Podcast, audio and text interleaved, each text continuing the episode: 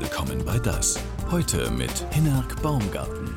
Es ist Samstagabend, Ihnen zu Hause einen schönen guten Abend und hallo zu das. Wir sind natürlich wie immer live aus Norddeutschland. Ja, viele von uns kennen das. Entweder durch eigenes Erleben oder aber, weil wir es bei unseren Angehörigen oder Freunden mitbekommen. Ältere Menschen sind oft einsam und können mit unserer Art der Kommunikation über Internet, Social Media oder Handy kaum noch mithalten. Das muss nicht so sein. Da kann man was ändern, was lernen. Unser Gast heute Abend ist vom Verein Wege aus der Einsamkeit und bezeichnet sich selbst als eine Frau, die es schafft, anderen Mut zu machen, etwas zu tun. Dagmar Hirch ist hier. Ich grüße Sie ganz herzlich. Guten Abend. Liebe Frau Hirche, wir haben Ihr Handy hier auf dem Tisch liegen. Wir haben dieses Handy eingeschaltet. Äh, nicht, damit Sie jetzt noch Anrufe bekommen, sondern weil wir gleich aus Ihrem Buch, wo Sie eben über dieses Mut machen und über das Internet für Silbersurfer, möchte ich mal fast sagen, etwas schreiben, noch in einen QR-Code reingehen. Aber überhaupt das Handy. Sie sind ja nun auch keine 20 mehr. So, 67. wie ich, welche Rolle spielt das Handy in Ihrem Leben? In meinem Leben, ich könnte damit gar nicht, ich wüsste gar nicht mehr, wie das eigentlich ging ohne Handy. Ich komme ja noch aus einer Generation, wo es das alles gar nicht gab. Aber da ist mittlerweile ist da mein Terminkalender drin, meine Adressen. Alles habe ich in diesem kleinen Gerät drin. Wie viele Menschen lernen Sie täglich kennen, die Berührungsängste vor so einem Handy, vor dem Internet haben, die vielleicht auch gar nicht wissen, was das alles ist? Das gibt natürlich viele, die es können. Das möchte ich einmal sagen. Und wir nennen sie auch nicht Silver Surfer, weil das ist ja ein englischer Begriff. Und wir vermeiden ja englische Begriffe. Bei uns heißen sie die Versilberten. Und warum? Weil wir viele graue Haare haben. Und ähm, da ist es so, es gibt viele ältere Menschen, die das können. Das darf man nicht vergessen. Die sind damit aufgewachsen. Die haben ja das im Grunde diese Entwicklung mitgemacht. Aber es gibt eben eine große Anzahl von gerade so 70, 75, 80-Jährigen. Da wird es immer weniger, die das nutzen können. Und da treffe ich viele, die den Mut nicht haben, weil sie eben oft gar keine Ansprechpartner haben. Die Kinder, die Enkelkinder leben gar nicht in der Stadt. Viele gibt es, die gar keine Enkelkinder haben, keine Kinder haben. Und wen sollen die fragen, wenn sie nicht mehr im Berufsleben stehen? Das ist das große Problem. Und da machen wir was gegen. Und wenn ich mir was sagen will, wenn man das teilweise oder wenn man das nicht kann, ist man teilweise richtig abgehängt. Beispiel äh, Bankgeschäfte lassen sich heutzutage fast nur noch online machen, also eben mit dem Computer anstellen. Das ist gar nicht mehr so, dass man da ständig äh, irgendwelche Überweisungsformulare ausfüllen kann. Das geht's alles gar nicht mehr. Also es ist das. Dann war es ja, als Corona kam, war es mit den Impfterminen. Corona-Impfung war ja für 80-Plus-Jährige gedacht. Aber wie war die Termin? Äh, äh, wie kriegte man einen Termin? Ja, übers Internet. Wo ich gesagt habe, aber gerade die 80-Jährigen sind doch gar nicht digital. Wie sollen die dann solche Termine sich bekommen? Äh, wie sollen sie solche Termine bekommen, wenn sie gar nicht ins Internet gehen können? Jetzt haben wir das Thema das E-Rezept. Seit 1.1. elektronisches äh, Rezept. Ja. Was glauben Sie, was bei mir los war? Na klar. Da haben ganz viele alte Leute bei mir angerufen und haben gesagt, wie soll ich denn jetzt mein Rezept bekommen? Und ich so, wieso? Wie sollen Sie Ihr Rezept bekommen? Ja, ich habe ja gar keine elektronische Karte. Da ist es für Sie gewesen, ich brauche eine elektronische Karte, also brauche ich ein Smartphone. Wenn ich kein Smartphone habe, geht das nicht. Die haben gar nicht verstanden, dass es diese äh, Krankenkassenkarte, dass die schon elektronisch ist. Sie heißt eben elektronisch, ist aber man haptisch. abzugeben, im Endeffekt in der Apotheke. Und da reicht es, wenn der Arzt trä- trägt das auf die Karte auf mit dem Code, dann wird schwierig, dann wandert das nämlich in eine Cloud. Das Das ist so. Das ist der Himmel der Datenverarbeitung. So kann man es nennen. In einem geschützten Bereich der Krankenkassen, da wandert dieses Rezept rein. Dann geht man eben mit seiner elektronischen äh, Krankenkassenkarte zur Apotheke. Die lesen das ein, holen sich das dann wieder aus dieser Wolke auf ihren PC und sehen dann, was der Arzt verschrieben hat. Das heißt, im Grunde ist das Rezept, was man früher hatte, nur auf diese Karte gewandert. Manchmal ist es so einfach. Und Aber- über genau solche Sachen werden wir heute reden. Aber was ich einmal Ja? noch sagen darf, Gerne. die Presse hat natürlich gesagt, immer von einer App gesprochen. Und das hat ganz viele verwirrt. Man braucht dieses E-Rezept, diese E-Rezept-App gar nicht. Man kriegt trotzdem seine, seine Medikamente. Und das ist immer so, wir, wir mischen so viel und sagen nicht erstmal den ganz einfachen Weg, um dann zu sagen, und dann kommt vielleicht mal irgendwann die App, Weil die einzurichten, das ist nicht so Das ist ja eben genau das Problem, dass die, die Message, auch die in der Presse immer umgeht, sich selten an ältere Menschen richtet. Äh, Das wird einfach nur mitgenommen, sondern die Zielrichtung ist immer jüngere Menschen, die das als selbstverständlich ansehen. Und es ist schön, dass wir heute darüber sprechen, dass wir über diese Themen einfach mal viel Klarheit für viele Menschen am Fernsehgerät, für Sie zu Hause, dass wir da Klarheit bekommen damit ältere Menschen nicht den Anschluss verlieren. Deswegen sprechen wir heute mit einer Frau, die Wege findet. Dagmar Hirch ist heute Abend unser Gast. Liebe Dagmar, bevor wir intensiv weitersprechen werden, über diese Wege auch natürlich, über Lösungen, gibt es erstmal ein kurzes Porträt, auch über ihre ehrenamtliche Arbeit, muss ich dazu sagen, von Marion Püning. Eine Frau mit Mission. Als Vorsitzende des Vereins Wege aus der Einsamkeit macht sie Menschen ab 65 fit fürs Internet. Sie fordert von Politik und Wirtschaft, ältere Menschen besser zu unterstützen in einer Welt, die immer digitaler wird. Früher war sie Unternehmensberaterin, heute leitet die Hamburgerin ehrenamtlich Handy- und Computerkurse in Präsenz und im Netz. Guten Morgen. Und die digitalen Oldies sind begeistert. Wir sind ja alles alt und es geht ja alles nicht so schnell. Die Geduld, die Sie aufbringen, gerade bei Ihrem Temperament, ist das erstaunlich. Das ist eine ganz wunderbare Person. Die Dagmar, die ist wirklich einmalig, muss ich ganz ehrlich sagen. Mit ihrem Verein holt sie ältere Menschen aus dem Haus und geht mit ihnen in den Zoo, auf Partys oder zum Sitztanz ins Internet. Die Vorsitzende des Vereins Wege aus der Einsamkeit, Dagmar Hirche. Also, da ist doch viel gute Laune dabei. Das, Das ist ja auch ganz sein. wichtig. Ja.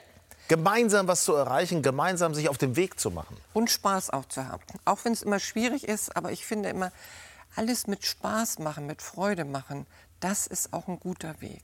Wissen Sie was, Frau Hirche? Ich glaube, viele Menschen kennen gar nicht den Unterschied, wenn es immer wieder heißt, digital auf der einen Seite und analog auf der anderen Seite. Äh, Kann man das auf so eine einfache Formel bringen, damit man das mal so versteht, fassbar macht? Analog, das können wir jetzt gerade ja mit dem E-Rezept machen. Analog bedeutet, ich gehe zum Arzt, hole mir da mein Rezept, habe dann ein Papier in der Hand und gehe zur Apotheke. Digital, ich rufe jetzt, wenn ich einmal mich bei meinem Arzt im Quartal gemeldet habe mit meiner Karte, rufe ich den Arzt an und sage, ich brauche das und das Medikament. Dann sagt der Arzt ja. Dann kann ich eine Stunde oder zwei Stunden, nicht sofort, sondern so ein, zwei Stunden dauert das, weil der Arzt das noch digital unterschreiben muss. Ja. Also nicht mehr auf dem Rezept, wo man die Unterschrift sieht, Sondern so eine sondern Kennung. das ist so eine Kennung, die die dann eingeben müssen. Die müssen so eine digitale Unterschrift leisten. Dann ist erst das Rezept freigegeben, digital. Dann geht man mit seiner Karte zur Apotheke und man selber sieht das gar nicht mehr. Und dann kriegt man die Medikamente. Also Unterschied analog Zettel, digital, ich sehe eigentlich gar nichts mehr. Ich gehe damit zur Apotheke und kriege auch mein Medikament. Viele Menschen verstehen das ja auch gar nicht. Was ist da eigentlich los? Wieso kann ich mit dem Telefon irgendwo rumlaufen und habe Empfang? Das ist ja schwer, jemanden, der mit einem normalen Schnurtelefon aufgewachsen ist, ist ja schwer begreiflich zu machen, was da über uns, mit uns, drumherum, überall so rumschwirrt. Ja, das ist natürlich diese Digitalisierung weg vom Kabel hin zu ohne Kabel, also kabellos zu arbeiten. Äh, ich kann kabellos ins Internet gehen, ich kann mittlerweile kabellos telefonieren. Und das sind eben die Smartphones, die vor 15 Jahren auf den Markt kamen, erst nur für Geschäftsleute. Und diese Smartphones, die haben so schnell die Welt erobert. Und auch diese, diesen Fortschritt, diese Veränderung, äh, dass das heute für jeden jungen Menschen normal ist. Wo ich aber immer sage, was für uns nicht. Ich bin ja Jahrgang 57. Ich bin noch nicht mit einem Telefon zu Hause groß geworden. Mhm. Und wir kriegten ein Telefon. Da werden jetzt bestimmt viele Zuschauer sagen, kenne ich auch noch. Natürlich. Das war ein Wähltelefon. Ja. Also wir mussten noch wählen. Die, die jetzt jung sind, das war so eine Wählscheibe. Und da musste man, geben Sie heute mal einem jungen Menschen so ein Wähltelefon. So. Der weiß gar nicht, wie das geht, dass er ganz rumdrehen muss. Und da weiß ich noch, da war ich ja jung, als es das gab.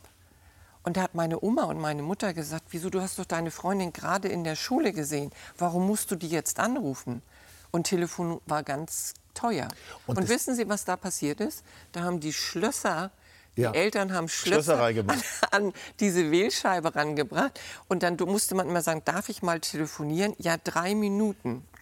Ich habe das Gefühl, es gibt einen Bruch in den Generationen. Einen Bruch, wie es ihn möglicherweise vorher noch nicht gab in, in unserer gesellschaftlichen, kulturellen Entwicklungszeit. Äh, Der Bruch von einer analogen Generation, ich sag mal die mit dem Telefon an der Schnur, und zur digitalen Generation. Das heißt also eine Generation, die völlig digital aufgewachsen ist, sich das gar nicht mehr vorstellen kann, dass man so ein Telefon zu Hause hat.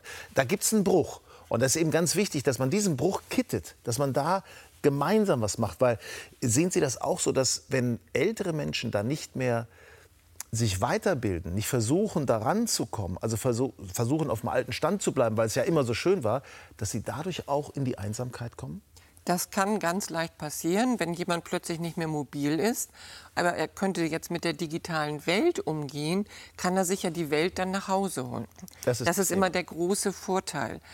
Und was ich immer sage, was ganz besonders in dieser Generation jetzt durch diese Digitalisierung gekommen ist, ich konnte früher in Rente gehen und sagen, ich habe kein Interesse, irgendwas Neues zu lernen. Ich lerne eine Sprache, aber das will ich, das wird mir nicht aufgezwungen.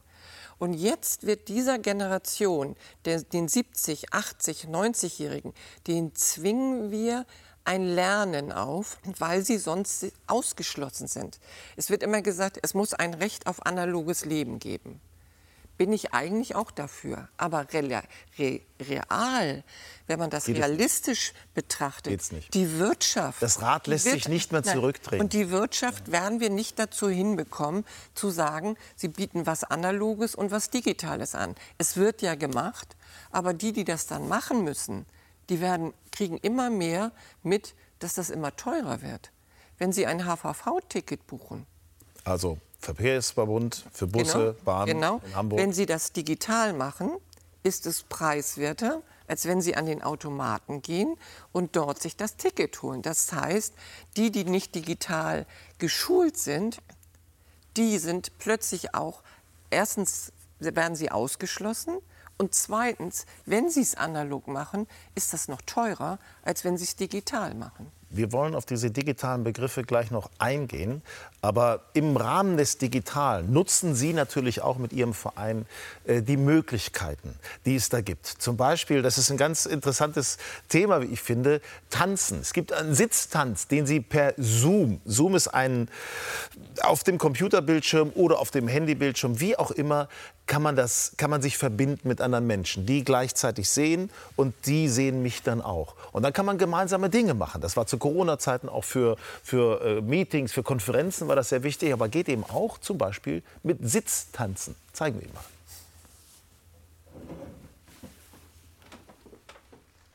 Herzlich willkommen, meine Lieben, zum Sitztanz am Donnerstagmittag. Schauen wir mal. Wir fangen mal an mit den Beinen. Laufen wir auf der Stelle. Spürst du das Rauschen der Gefühle und von der Candlelight? Heute vergessen wir die Zeit. Ich weiß. Ja,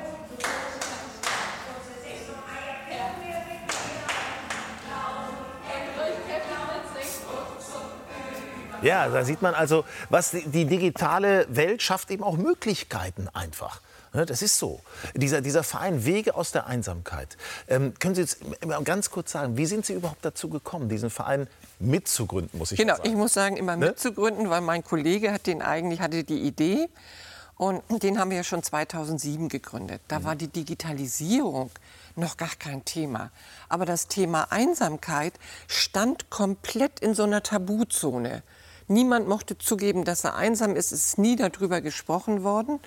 Und dann haben wir gesagt, dann werden wir mal dieses Thema nach vorne bringen. Und was uns auch so ein bisschen gestört hat, ist, dass das Alter immer nur ausschließlich in der Presse mit Defiziten belastet war. Und wir wollten eben zeigen, was machen eigentlich alte Menschen auch an vielen Positiven. Auch heute wird ja immer noch gesagt, die kosten alle nur Geld. Ich übertreibe jetzt mal. Wo ich immer sage, da müssten alle Menschen 65 plus mal ihr Ehrenamt und ihre Großelterntätigkeiten für eine Stunde nur in Deutschland liegen lassen. Dann würde die Gesellschaft sehen, wie wichtig diese ältere Gesellschaft für unsere Gesellschaft Ja, hundertprozentig. hundertprozentig. Ganz, ganz wichtig. Und dieses Thema Einsamkeit stand vor der Tür. Der Kollege hat gesagt, Mensch, Dagmar, wir wollen da einen Verein gründen. Hast du nicht Lust? Ja. Bist du dabei? Da Ja, ist er und dabei. dann wurde ich auch sofort Vorsitzende und dann hat er gesagt, ach, dann bist du auch das Gesicht des Vereins. Und dann hatte ich das, äh, haben wir das gemacht. Wir haben damals 2007 ganz klein angefangen. Also wir haben dann Hagenbeck-Besuche organisiert. Wir haben versucht, das in die Presse ein bisschen anders zu machen. Was wir ganz schnell mitgemacht haben, wir sind in die sozialen Netzwerke wie Facebook, jetzt Instagram und überall hingegangen, weil uns da auch das Alter viel zu wenig begegnet ist. Und da haben wir gesagt, dann machen wir das als Verein, weil wir holen die mit rein. Genau, die. Wir zeigen auch, was gibt es eigentlich. Und wir haben dann ganz bewusst, wer sich unsere Facebook-Seite und Instagram-Seite anguckt, findet nur positive Dinge. Weil wir gesagt haben, es wird so viel negativ berichtet, dass wir, wir wissen, dass es viele negative Seiten im Alter auch gibt. Aber wir stehen mal für das Positive. Und wenn man sich unsere ganzen Postings, das so nennt sich das, wenn man auf Facebook was reinsetzt, wenn man sich das anguckt, alles nur positiv. Ich möchte mal ein Foto zeigen von Ihnen und äh, Bundespräsident Steinmeier. Es gab nämlich im vergangenen Sommer gab es das Bundesverdienstkreuz. Oder im Herbst gab es das Bundesverdienstkreuz. Guck mal, stolz geschwellter Brust. Also Sie haben viel erreicht, das muss man einfach mal sagen. Und dann haben wir noch ein anderes Foto, als nämlich Charles und Camilla hier waren, noch vor Charles Krönung. Ähm, da haben Sie auch Camilla getroffen. Sie lachen so herzlich auf diesem Foto. Was hat die Ihnen denn für einen Witz erzählt? Also ich bin eingeladen worden von der britischen Botschaft, was mich schon ganz überrascht hat, dass die überhaupt wissen, dass es uns gibt. Und als wir dann in dem Schuppen 51 waren, da fand der Empfang statt, kam jemand von der Botschaft und sagte zu mir, Camilla möchte gerne zehn Charity, also Vereinsmenschen kennenlernen und einer davon sind Sie. Toll. Und dann sind wir in so einen extra Bereich gebracht worden und dann wurde ich Camilla vorgestellt und Camilla habe ich dann erzählt, was ich mache. Und Camilla ist ja auch unsere Zielgruppe. Ja, klar, ja, logisch. Ja, Ja, und dann habe ich eben gesagt, ja, wir schulen eben Menschen 65 äh, 65 plus im Umgang mit Smartphone und Tablets. Und da hat sie zu mir gesagt, das könnte ich auch gebrauchen. Vielleicht können Sie ja mal in den Palast kommen. So, pass auf. Möglicherweise sehen wir ja demnächst Camilla bei einem ihrer Kurse. Möglicherweise. Und wie so ein Kurs eigentlich aussieht, also ein Digitalkurs mit Dagmar Hirche. Wen trifft man da? Was lernt man da? Marion Püning war dabei. Handy und Computer sollen ja so einfach zu bedienen sein. Nee, sicher habe ich wieder gelöscht. Nee, du bist auch ganz woanders. Jetzt bin ich aufgeregt. Jetzt gehst du da unten auf das Freie. Oder doch nicht? Montagmorgen in der Hamburger Innenstadt. Dagmar Hirche vom Verein Wege aus der Einsamkeit nimmt Menschen ab 65 mit auf eine Reise in die digitale Welt. Markierst du was in dem Ich gehe gerne her. Also, ich habe zu Hause ein Tablet, hol mir da alles Mögliche runter. Ich bin nicht perfekt, um Gottes Willen. Die Geduld, die Sie aufbringen, gerade bei Ihrem Temperament, ist das erstaunlich. Diese Dagmar, die ist hervorragend. Also Ja. ich glaube, wir lieben sie alle. Ja. Ja. Bei WhatsApp. Dagmar Hirche erklärt so, dass es alle verstehen. Hallo Mama, hallo Papa, ich habe eine neue Telefonnummer. Änder bitte meine Telefonnummer. Alle, die wissen, was dahinter steht, die löschen das. Bei mir ist das Gegenteil. Ich lösche alles viel zu viel und komme damit in Schwierigkeiten manchmal. Aber ich sage immer, lieber einmal mehr löschen, als einmal auf einen Betrüger reinfallen. Guck mal, das ist deine Einstellung in WhatsApp. Annette Weber gehört zu den Ehrenamtlichen, die die Teilnehmenden unterstützen, wenn sie das Gelernte anwenden. Übung sei das A und O. Wir möchten ja, dass die Menschen alleine in der Lage sind, mit diesen Sachen umzugehen. Und dafür muss man diese Bedienung einfach selber einmal gemacht haben. Und nicht nur schnell zugucken, äh, wie das Enkelkind oder so das macht, sondern man lernt das eigentlich nur, indem man es selber ausprobiert. Ich hole meine Tafel. Dagmar Hirches Ziel, ältere Menschen internetfit zu machen, in einer Welt, die immer digitaler wird. Die kostenlosen Kurse finden jeden Montag für verschiedene Gruppen im Vier-Wochen-Turnus statt. Außerdem bietet sie mit ihrem Verein zwei Online-Trainings pro Woche an. Alles dreht sich um die Alltagsfragen der Teilnehmenden. Ich habe eine Nachricht bekommen und die kann ich nicht öffnen. Äh, da steht drauf, ich müsste mich erst bei Pinterest anmelden. Bei Google, wenn ich das aufmache, da meldet es sich neu immer, ich soll mich mit äh, meinen anderen Geräten und Freunden und Familie verbinden. Ich habe aus Nigeria eine, die hat mich angeschrieben, dass sie mir eine Teilzeitbeschäftigung gibt. In Nigeria?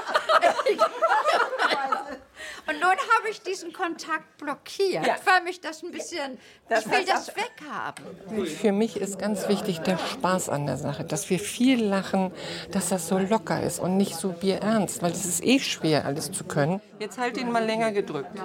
Loslassen. Chat löschen. System? Da muss man also Übereinstellungen Weg. Weg. Weg. Ein Wunder, danke. Alle haben ein Erfolgserlebnis. Die Teilnehmerinnen lernen, die WhatsApp-Sicherheitseinstellungen zu überprüfen, neue Apps herunterzuladen, die zum Beispiel Blumen erkennen und Airdrop äh, ein Foto verschicken. Und ich habe den Kameramann fotografiert und wollte das mal an Dagmar schicken, ob das funktioniert.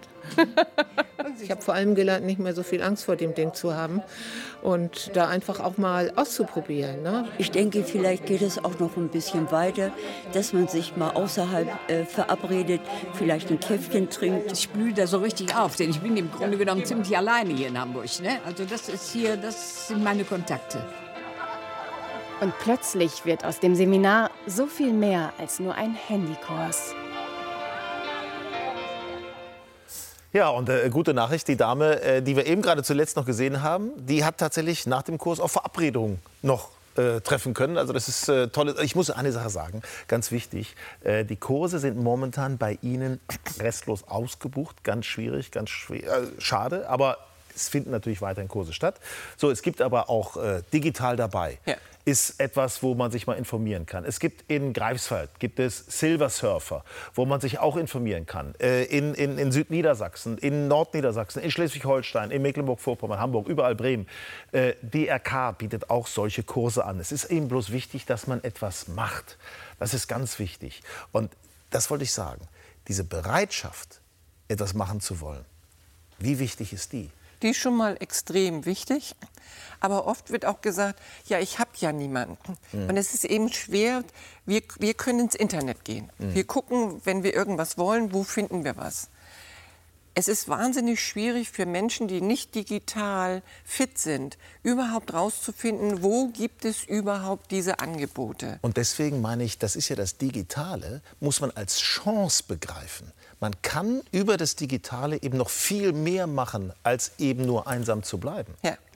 Also wir haben ja, das war ja vorhin der Sitztanz, wir haben ja als Corona mit dem Lockdown anfing, haben wir ja mit Zoom angefangen. Mhm. Hat jeder gesagt, das wird doch nie. Menschen 70, 80 plus gehen doch nicht auf Zoom. Und dann habe ich gesagt, dann drehe ich jetzt Erklärvideos. Ich habe ja einen YouTube-Kanal, wo ganz viele Erklärvideos drauf sind.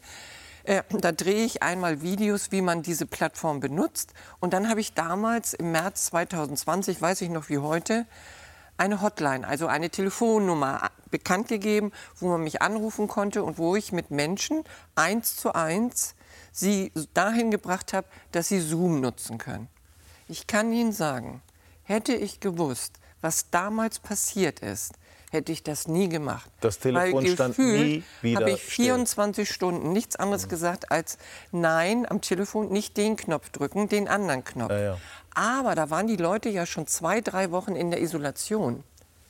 Und wenn die mich plötzlich gesehen haben und auch noch andere in dem, auf dem Bildschirm gesehen haben, da war die Freude so groß. Und wir haben eben auch Menschen, die krank geworden sind, die nicht mehr mobil sind. Und die machen das eben jetzt von so ihrem Bett dankbar, aus. Und die jetzt so Ja. dankbar sind, dass sie sagen, oh, da habe ich mal anderthalb Stunden nichts über Krankheit, auch pflegende Angehörige, das ist ja nachher noch mal ein Thema, können eher mal an so einer digitalen Veranstaltung teilzunehmen, als wenn irgendwo hinzufahren, den zu Pflegenden zu Hause zu lassen. Auch das. Es gibt ganz, ganz viele Teilhabe am. Teilhabe. Ja. Und jetzt will ich mal, weil Sie das gesagt haben mit Ihrem, mit den QR-Codes, mit Ihrem YouTube-Kanal, dieses Buch, Wir versilbern das Netz, das ist jetzt das zweite Buch, was Sie rausgegeben haben, wo eben ganz viel erklärt wird, wo einfach in einfachen Worten das mal beschrieben wird. Da wollen wir jetzt mal eben draufgehen. Ich suche mal eine Seite raus. Das können wir Ihnen mal zeigen, wie das mit so einem QR-Code äh, passiert und läuft. So, guck mal, jetzt äh, gehen wir doch mal hier. Ja. Dann haben Sie Ihr Handy. Ja. Hier So sieht sieht dieser QR-Code. Pass auf, wir müssen uns ein bisschen ranhalten. Ich zeige das mal. Und Sie machen bitte das Handy. Unten, das hier ist der QR-Code. Sehen Sie, da, da, da sieht man ihn. Da. Wie man immer so sagt, ein Viereck mit ganz vielen schwarzen Punkten. Das ist ein QR-Code. Und jetzt machen da, wir mal das Handy bitte. Genau, und da, kann Sie, da können Sie entweder mit Ihrer Kamera auf dem Smartphone, die können das auch die, bei den neuen Geräten, oder man nimmt eine App, dann klickt man auf mein, meine Kamera mit Kamera scannen. So. Und dann geht man da drauf. Jetzt kommt leider, leider erstmal eine Werbung. Das ist immer das, was es ein bisschen schwieriger macht. Jetzt sieht man schon hier oben, wo URL steht. Das heißt, damit weiß ich schon, dass sich hinter diesem QR-Code ein, ein Link verbindet. Zu Eine einer Adresse, Webseite. Eine Adresse Ja. zu einer Webseite. Haben wir jetzt Da kann- aufgenommen, gehen wir da, mal drauf. Genau, da kann natürlich auch mal Text stehen. Gehen Sie mal ins Museum. Gehen Sie mal ins viele- Restaurant. wie viele QR-Codes sind da? Und da ist dann häufig bei den Museen, wird dann beschrieben, was diese Aus das Ausstellungsstück bedeutet. Damit wir nicht zu viel Zeit verlieren. Ja, jetzt ich müssen wir mal raufgehen. Ja, jetzt, jetzt müssen wir mal Butter bei die Fische machen. So. Jetzt kommt man, bei uns ist der QR-Code, kommt man auf die Videos von uns, auf die Erklärvideos, Mhm. die wir im Internet für jeden zu sehen haben. Guck mal, da sind Sie. Und da erzähle ich, was ein QR-Code ist. Zack, guckt man sich an, hat es kapiert. Und wenn man es nicht sofort kapiert hat, guckt man sich es nochmal an. Und das ist das Schöne, das sage ich immer ganz oft in unseren Schulungen. Wenn Sie in der Lage sind, sich Erklärvideos anzugucken, ich, nicht nur ich mache ja Erklärvideos, Mhm. es gibt ganz viele andere Erklärvideos auch. Das Schöne ist, so ein Erklärvideo können Sie sich tausendmal angucken und da kommt nicht die Stimme aus dem Smartphone, ja, hast du es denn immer noch nicht verstanden? Ja. Du hast es dir jetzt Mm. schon tausendmal angeguckt. Wir, wir, ich zeige mal ein Beispiel. Ich zeige mal ein Beispiel, Ja? wie so ein Erklärvideo aussieht zum Thema, haben Sie möglicherweise schon von gehört, WhatsApp. Heute geht es um WhatsApp. Sie haben sich die App ganz neu auf Ihr Smartphone geladen und nun wollen Sie wissen, wie sie einzurichten ist. Das zeige ich Ihnen jetzt. Sie müssen auf Ihrem Smartphone die App WhatsApp suchen. Da steht auch drunter wieder. Und so sieht die App aus. Die sehen Sie hier. Da müssen Sie draufklicken. Und jetzt mache ich mal was Falsches.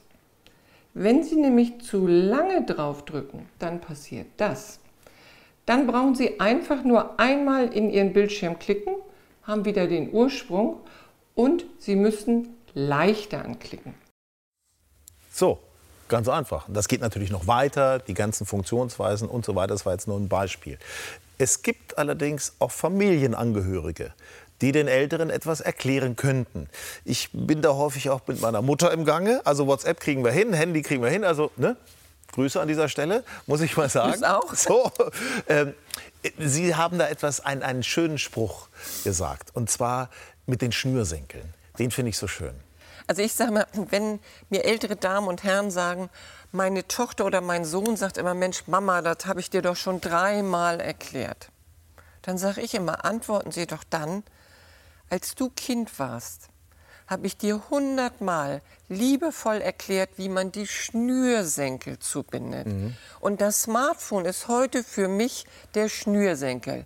Und bitte erklär es mir auch hundertmal noch mit der gleichen Geduld wie nach dreimal. Für mich ist das eine neue Welt, die ich ganz neu lernen muss. Und da musst du es mir dann eben auch Ja. vier, fünf und manchmal auch 30 Mal. Das ist und ich gebe noch einen Tipp dazu. Besser ist es meistens, wenn es nicht der direkte Sohn Tochter macht, sondern die Enkel. Die haben da noch mal einen ganz anderen Zugang, sind meistens auch ein bisschen gelassener und geduldiger. Ne? Muss man auch mal sagen. Ähm, etwas für andere zu tun. Und zwar ehrenamtlich. Äh, Das machen Sie, äh, das machen auch andere. Und ohne diesen Einsatz würde vieles in unserer Gesellschaft nicht funktionieren. Petra Werns über die Gründerin der Hamburger Tafel. Marie, si queste un i blatti Ami wurde schon überall geliebt, weil sie auch geholfen hat. Und jeder hat gespürt, das kam wirklich von Herzen, das kam wirklich ja, mit großer Leidenschaft. Ami, wie alle Annemarie Dose nannten, wunderte sich manchmal selbst, wie erfolgreich ihre einfache Idee war, überschüssige Lebensmittel an Bedürftige weiterzugeben. Julia Bauer arbeitet ehrenamtlich bei der Hamburger Tafel. Persönlich wurde sie von Ami rekrutiert, als sich die beiden vor 18 Jahren bei einem Charity-Event kennenlernten. Sie war schon eine wirkliche Dame, eine äh, Unternehmergattin und trotzdem, und das war vielleicht damals auch das Besondere, hatte sie überhaupt keine Berührungsängste mit anderen Gesellschaftsschichten. Heute hat der Verein 150 Ehrenamtliche, die für mehr als 40.000 Bedürftige Lebensmittel sammeln. So schlimm wie momentan war die Situation in 30 Jahren noch nie. Immer mehr Menschen können sich die immer teurer werdenden Lebensmittel nicht mehr leisten. Amis Erbe fortzuführen ist eine große Herausforderung.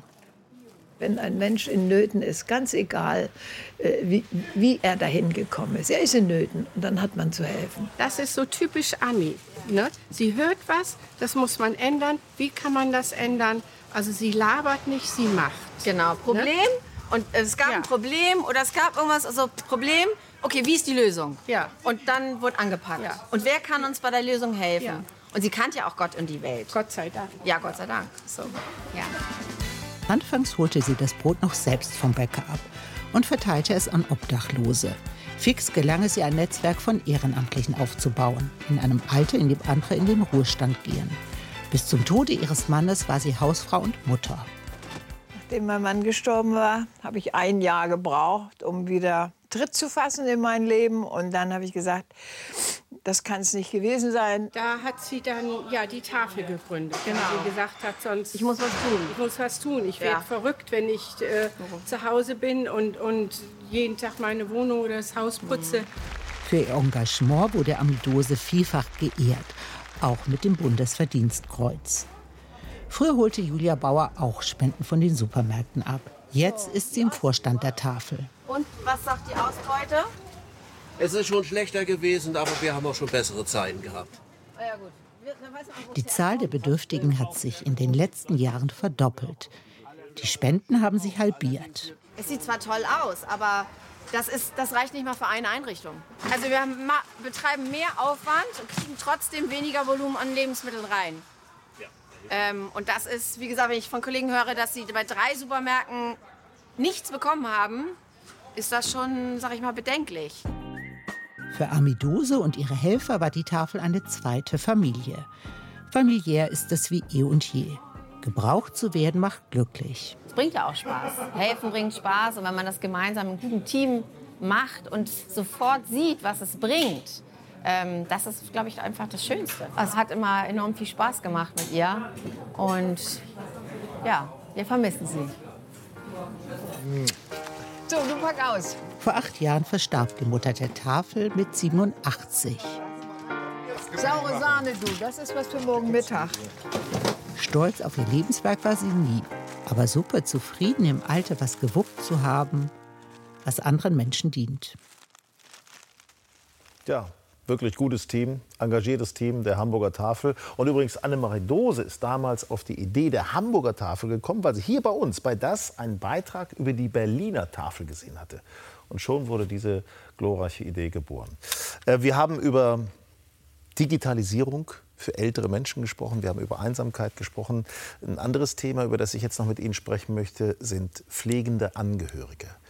Äh, Sie sind da selber eine Angehörige, die pflegt. Sie pflegen ihren Mann, betreuen ihren Mann, helfen ihrem Mann. Ähm, um in die Geschichte einzutauchen, erzählen Sie 2022. Was ist da mit Ihrem Mann? Es war wenige Tage nach Renteneintritt. Was ist da passiert? Wir waren verabredet am 20. Januar zum Kaffeetrinken, zum Frühstücken und er ist nicht gekommen. Und das ist überhaupt nicht mein Mann gewesen. Und dann bin ich mit einem sehr schlechten Gefühl nach Hause und habe meinen Mann bewusstlos in der Diele gefunden und das sah ganz schlecht aus. Ich habe natürlich sofort den Notruf äh, gewählt und mein Mann hat eine schwere, eine schwere Gehirnblutung gehabt. Lag also erst auf der Intensivstation, war dann über sieben Monate in einer Reha weil er konnte am Anfang weder sitzen noch sprechen, gar nichts, war alles weg.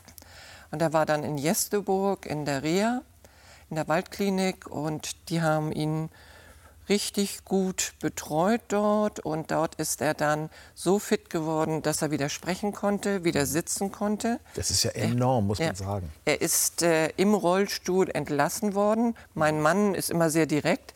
Der wird jetzt sagen, ich war die Schisserin, weil ich dann gesagt habe, wie soll ich dich denn von Jesteburg nach Hause bringen? Äh, du kommst doch gar nicht ins Auto. Doch, doch, das haben wir schon mit der Physiotherapeutin geübt. Und dann war er zu Hause, hat dort weiter Physiotherapie bekommen. Bevor wir da jetzt weitergehen, ähm, diese Entscheidung zu treffen, äh, du kommst nach Hause. Das ist ja eine Entscheidung, die man treffen muss. Man kann sich ja äh, rein theoretisch auch entscheiden, zu sagen, wir entschließen uns gemeinsam, dass du ins Pflegeheim kommst. Ist jetzt mal unabhängig von einer, vom finanziellen Gesichtspunkt. Warum haben Sie sich so entschieden? Weil es ist ja auch eine Belastung, die da auf Sie zukommt. Also die, die Ärztin hat zu mir gesagt, äh, ich muss ein Pflegeheim für meinen Mann suchen. Und da habe ich gesagt, ich werde erst mal versuchen, ob wir das nicht zu Hause hinbekommen. Ich habe dann unsere Wohnung umbauen lassen. Und äh, auch mit, ich bin sehr gut vernetzt. Das ging alles nur so schnell, weil ich gute Netzwerkpartner hatte. Ich habe immer gesagt, Menschen, die nicht so vernetzt sind wie ich, die in so eine Situation kommen, ich weiß gar nicht, wie die das überhaupt auf die Reihe bekommen. Ja, ja.